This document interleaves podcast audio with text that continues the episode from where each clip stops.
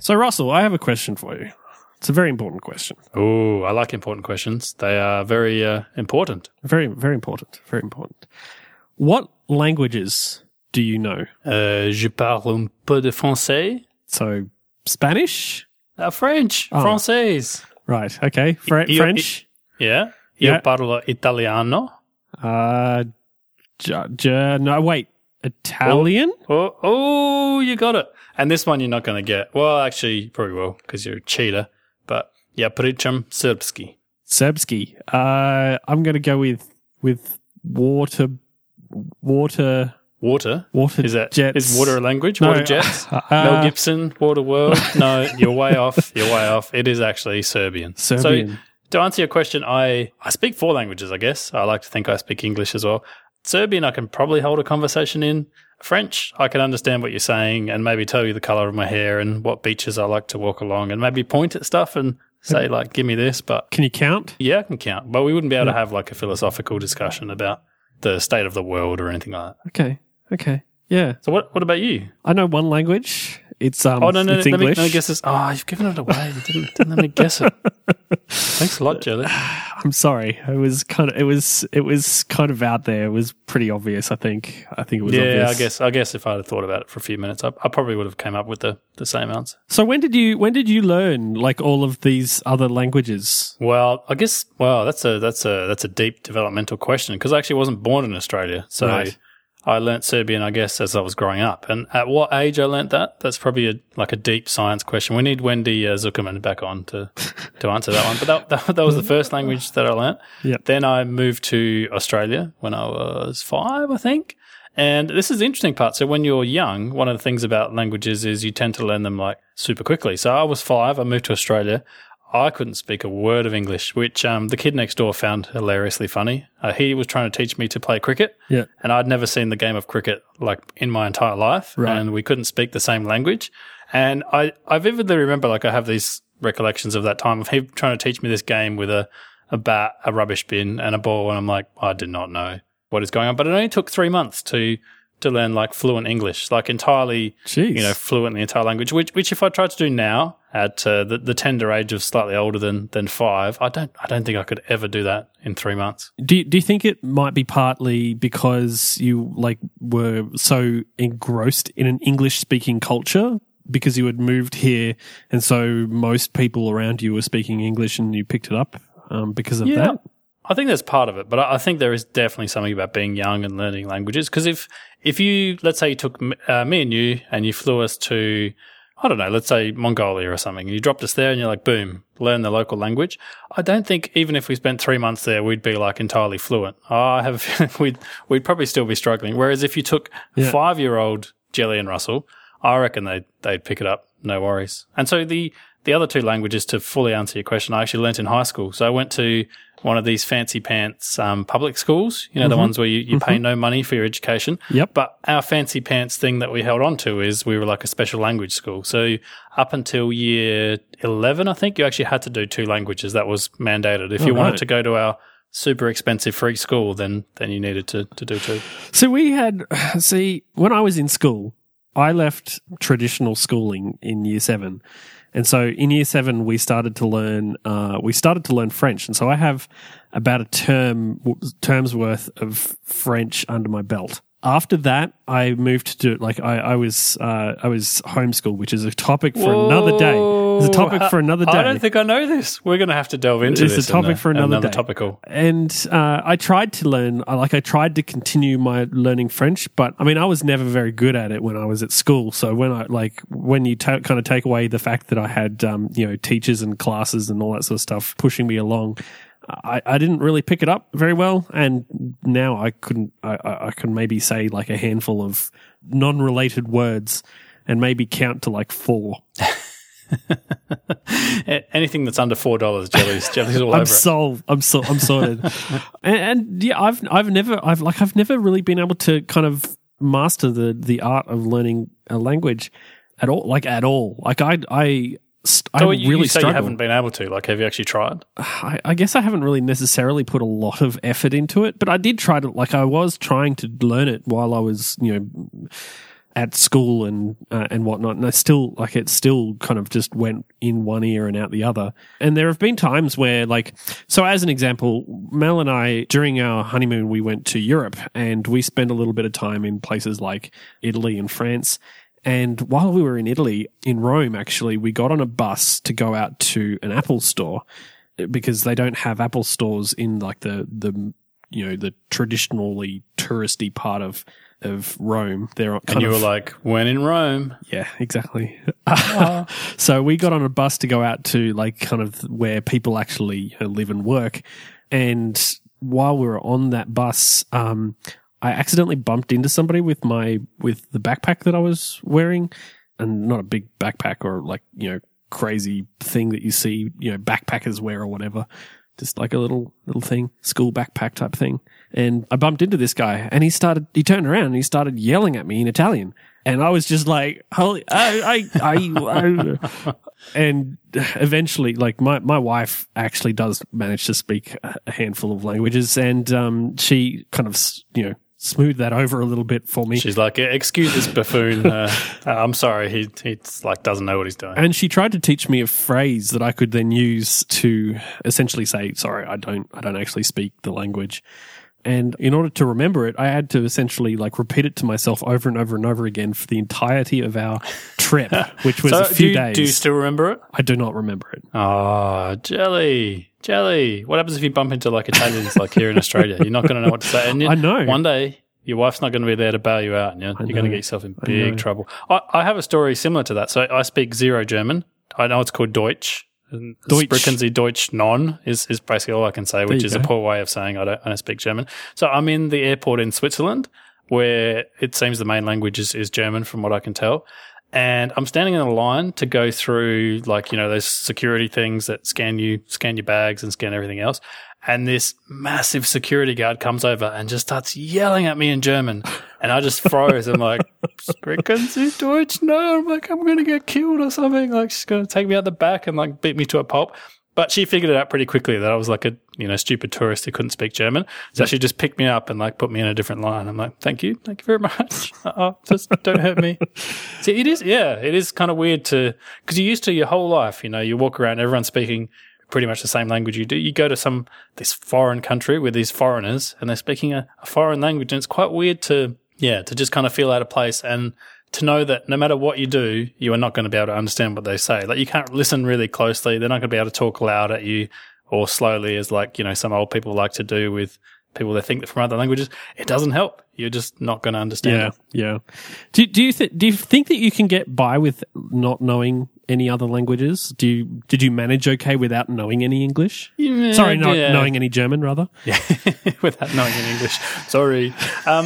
I feel like it varies. Like, when you go to, like, tourist heavy places like airports, like, obviously there's a lot of foreigners that go through airports. So the people in there, one, they probably speak more than one language, and two, they're just used to, you know, people that can't speak their language, and they figured all that out. But I figure the further you delve out from, like, the touristy areas and that kind of thing, like, there are some places, you know, I went in Serbia where I think it'd be quite dangerous for people to be like, oh, here's a foreigner that obviously doesn't speak our language. And I think rather than being friendly, you might actually get yourself, like, stabbed or robbed or something like that. And I think in that case, like, one, it's good to know the language, but it's probably also good to kind of look like you fit in. So this was a weird part. Like, I went to Serbia, like, a few years ago just to, you know, visit the country and see how much it had changed since I was a kid and that sort of thing. And I had people ask me for directions. They're like, oh, excuse me, I need to know, like, which bus, like, goes from here to there. I'm like, I don't know. I can't help you. And they're, like, looking at me like, oh, you are the rudest person, like, I've ever met. Won't give me directions to this place I'm trying to go. So we had that as well. And in fact, you do actually look a bit Italian. Like, we've met in person once, I think. There is a bit of Italian sort of look about the jelly. So I'm not Italian. Like, I don't think I even have any Italian in me. You are quite hairy. That's a start. Okay. Sorry, Italians, but, you know, that's how it is. When we got to the place that the Apple store was, we're walking from the bus stop to, like, the mall thing that we were going to, and, like, this car pulls over and somebody leans out the window and just starts asking, I think in German, for directions, which is really weird. Like, you just assume that, I'm just going to lean out the window and just speak random language at these people who I don't even know if they're actually from anywhere.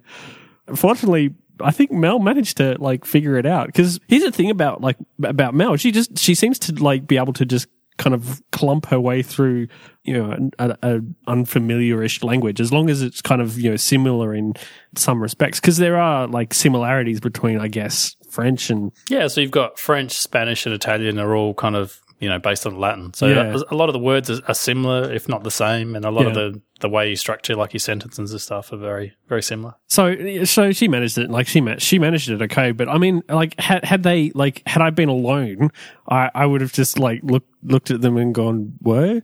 Because I have very little, I just can't grasp the concept, especially when I hear it spoken to me. If you put it in front of me and I had to mumble through the words, I might be able to pick out the occasional word that looks the English version. Because I mean, English is, it's a language. So it's, got a few words from here and there and there and, other places. I could probably figure it out if it was written, but speaking it at me is going to get in nowhere. What if I yell it at you slowly? Does that help? That only helps if you can't hear people.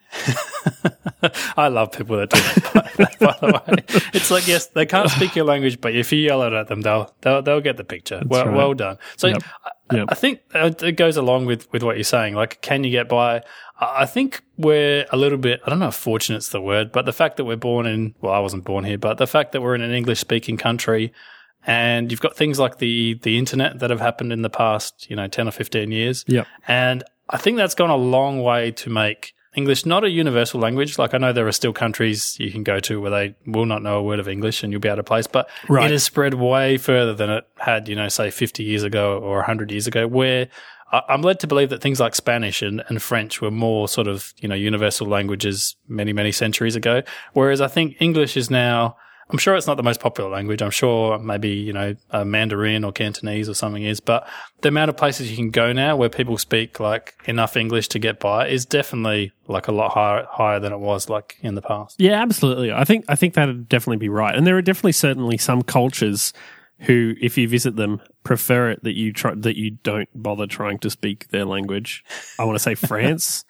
Oh yes, because I have a story about that. Michelle's parents went to France recently, and they're both English, so they were born in England. Yep. And they thought they were doing a wonderful job. Je suis anglaise. And I think in a few cases, people were like, yes, I speak English. They just don't do that again, please. Just stop and before I am forced to murder you. Well, the French actually have a society for the protection of their language. That's a real thing where if something new comes out, they won't steal the English word for it. They won't take the German word for it. They'll make up a French word that is about this new thing. Right. So they're very particular about their language. Are they the ones that call things by just putting words together? Or is that the Germans where it's I think it might be the Germans that kind of they mash two words together and it's not that dissimilar to what we do in English, but they do the same thing but with German words, and so it ends up with a refrigerator is called, I don't actually know if this is true, but a refrigerator would be called an ice box, which I guess is kind of what they were back in the day anyway. You get a little bit of that in French as well. Their word for computer is about a machine that can add up. Yeah, so, that sort of stuff. They do tend to, rather than just be le computer, they don't do that sort of thing. They're no, we are the French. We can make up our own words. Thank you very much. I think the thing about German, I know zero German. Yeah, but the thing that's always fascinated me about that language is how they have these really long and complicated words that mean something super specific. It's that feeling you get when you walk past an ice cream store. There'll be a German word for that. You're yes. And my people. That's exactly the thing. It's yes, I know it. I know exactly that feeling. That feeling is, common to everybody. There's, there's common feelings happiness and sadness and the feeling that you get when you piece two pieces of Lego together. Yes, or alternatively, the feeling you get when you step on a piece of Lego in a darkened room. Jausenschmarten. Which is different to when you step on a piece of Lego in a lit room. Well, that's completely different because you could have seen it coming. Like that's the feeling is less sympathy and more like, well, you should have been, watching where you were going. Whereas in a darkened room, the bets are off. Yeah. We're all equal. Yeah, I think that's what brings the people of Germany together is that feeling that in a darkened room full of Lego, we're all just equal, Jelly. All human beings. Indeed. None of us really have any advantage against others. Does having a knowledge of a handful of languages help you with your work in any way? I reckon it does in some ways because we get support requests. So if you've ever seen people that are from English-speaking countries, they'll generally assume that they can tweet or email you things in English and that you'll have to figure it out. Because English is the language. And it happens for other cultures as well. So we get people from Germany, email us in German. We get Spanish all the time. And I feel like at least recognizing some of the words helps because what happens is you run this stuff through Google Translate. Yep. And sometimes it'll make perfect sense. You'll be like, yep, know exactly what you're saying. And other times it'll just be gibberish. You'll be like, this something does. And you're like, what does that mean? But if you actually know some of the words and you know how languages are structured differently, because some languages, they'll put certain adjectives and things before the word or after the word, the sentence will basically be backwards to how we structure it. Yeah. But when you know to expect that sort of thing, it does make that way easier to read. I mean, there's two sides to it, isn't it? You can just run everything through Google Translate and that's what eight times out of 10. Yeah, 8 times out of 10 you'll be fine. Yep. But those 2 times out of 10 where it's just gibberish, I feel like at least knowing a few other languages and how they work kind of helps you in that sense. Yeah, because, the other day, I had a support request that came in via Twitter that was in Spanish, but when I had to then reply to that, and even then, you said, it came through Google Translate and it was a bit mangled. So I think, in Google Translate, after Google Translate had kind of done its bit, it was something along the lines of, how do you post Twitter? I was like, what? What is that? Well, how do you post Twitter? Do you put it in a box? Do you put some stamps on it? It's a good question. And so I was a bit confused. Because I don't recognize any of the words, and I'm just kind of relying on what the translator is showing me. Mel wasn't about, so I couldn't ask. I couldn't, get her to run her eyes over it or anything like that. And so I'm just kind of like, well, I guess that could be either one of two things. So I had to just kind of guess at it. And then I'm like, well, okay, if I want to, I'll just tweet back it with both, right? With both. Why not both? And so I started writing tweets and running them in through Google Translate so that I could spit out Spanish, probably bad Spanish, really bad Spanish. And that was actually really difficult because you've got 140 characters and I could write a relatively simple, statement and it'd come out of Google Translate and it's 142 characters. It's that's annoying. And, which is made more annoying by the fact that when you don't know the language or don't know kind of how the language works, you can't make adjustments. So, with English tweets, you could, quite easily, I'll just use this word instead, and that'll, it'll communicate roughly the same meaning, but it's also a handful of characters shorter, so that will work. And maybe instead of saying this part of the sentence here, I'll, drop it and exchange it with this word, and it still kind of reads fine.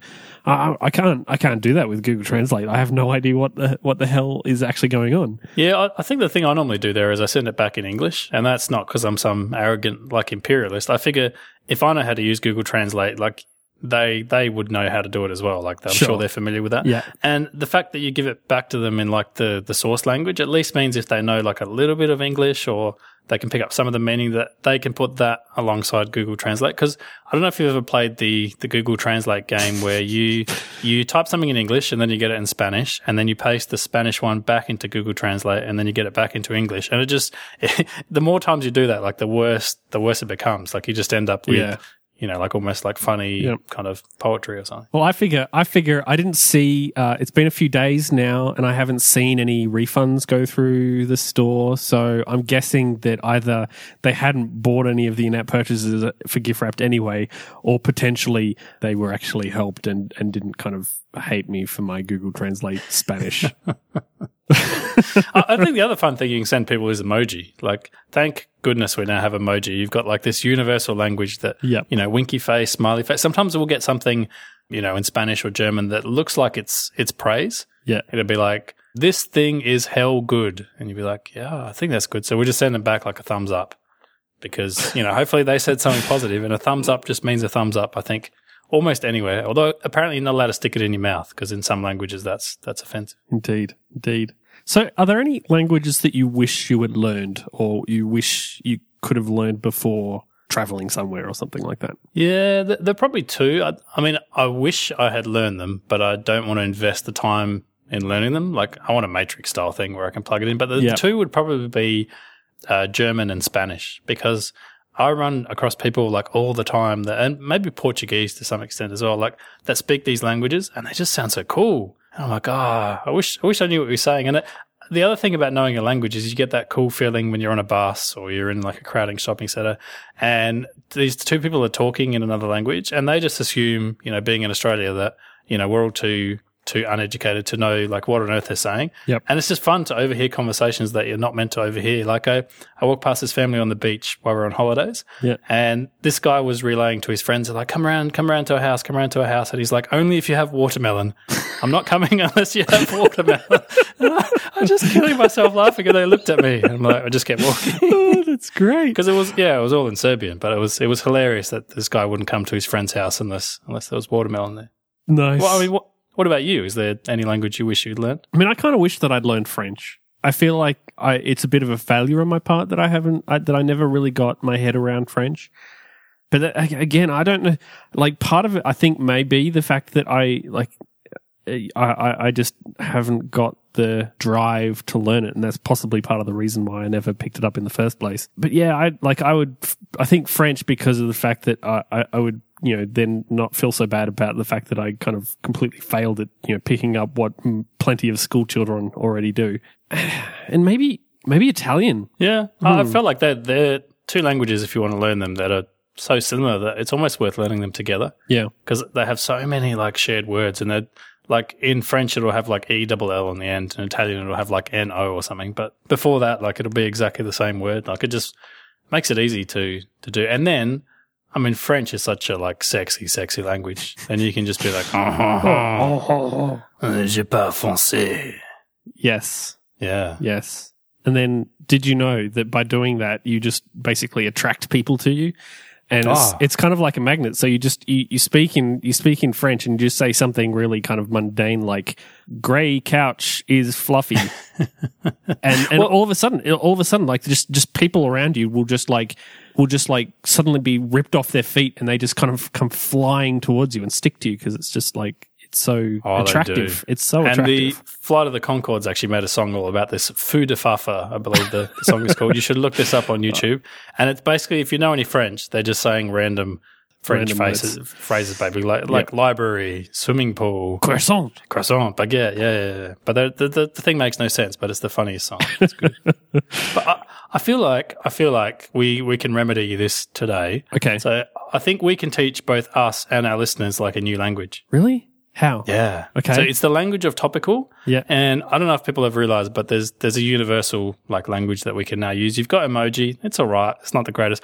Topical only has one word, Jelly, that you have to learn. Is it topical? No, that's the name of the show. You don't need to learn the name of the show. Oh. The word is, and it's got four letters, starts with a B, ends in boom. Boom.